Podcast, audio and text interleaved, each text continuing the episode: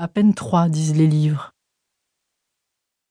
Ils n'étaient pas nombreux les détenus qui pouvaient circuler de l'un à l'autre.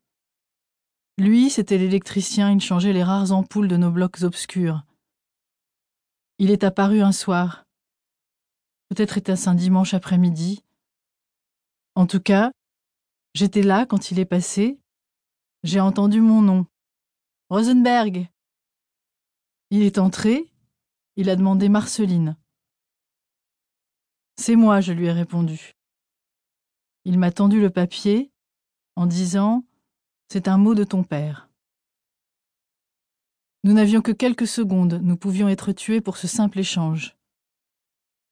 Et je n'avais rien pour te répondre, ni papier, ni crayon. Les objets avaient déserté nos vies.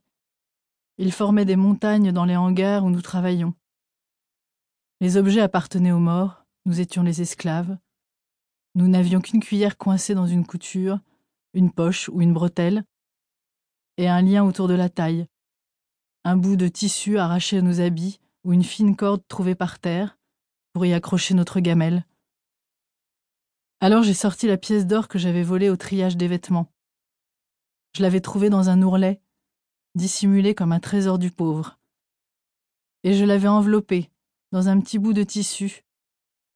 Je ne savais pas quoi en faire, où la cacher, ni comment l'échanger au marché noir du camp. Je l'ai tendue à l'électricien, je voulais qu'il te la donne. Je me doutais qu'il la volerait. Tout le monde volait au camp. Dans le bloc, on entendait toujours des cris. On m'a volé mon pain. Alors j'ai bafouillé dans un mélange de yiddish et d'allemand appris au camp que s'il comptait la garder, qu'il t'en donne la moitié. L'as-tu reçu Je ne saurais jamais. Je l'ai lu tout de suite ton mot, j'en suis sûre. Je ne l'ai montré à personne, mais j'ai dit autour de moi Mon père m'a écrit. D'autres mots de toi me hantaient alors.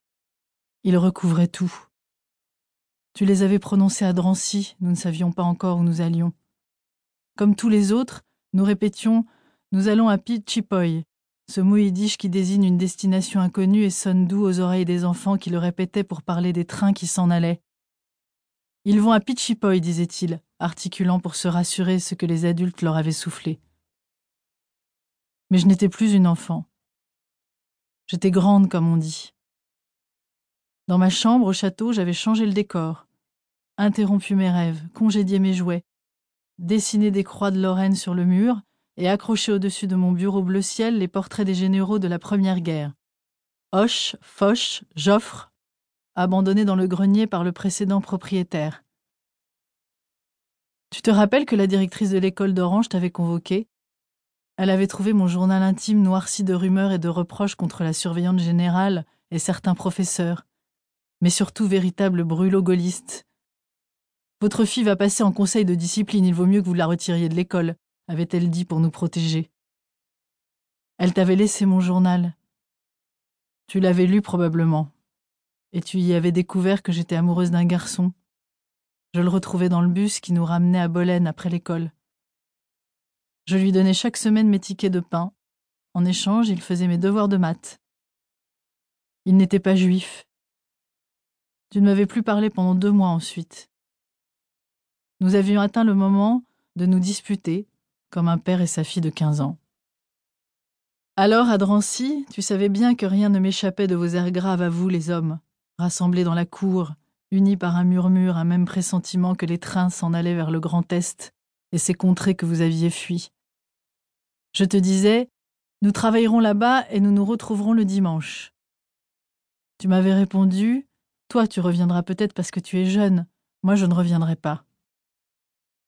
Cette prophétie s'est inscrite en moi aussi violemment et aussi définitivement que le matricule 78 750 sur mon avant-bras gauche quelques semaines plus tard. Elle devint malgré moi une redoutable compagne. Je m'y accrochais parfois.